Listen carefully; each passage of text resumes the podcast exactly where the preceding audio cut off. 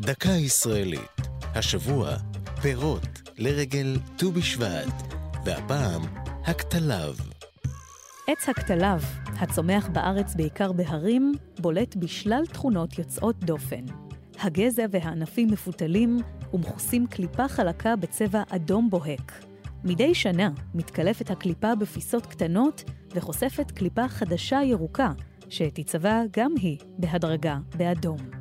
צבעו הארגמני הוא כנראה המקור לאגדות שונות שנקשרו לעץ, שבכולן סוף טרגי. תכונה אחרת של הכתליו, ידועה פחות, היא היותו עץ פרי. מי שמטייל לדוגמה בהר מירון או בהרי ירושלים בתחילת החורף, בתקופה שלפני חנוכה, יראה על העצים אשכולות של פירות כדוריים ויפים.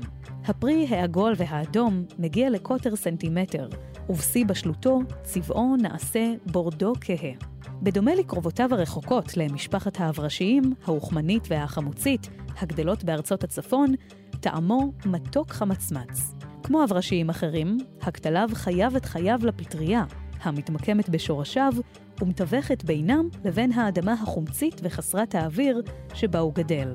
כך, ניסיון להעתיק עץ כתליו מסביבתו המקורית לגינה הביתית נדון כמעט תמיד לכישלון. זו הייתה דקה ישראלית על פירות והכתליו.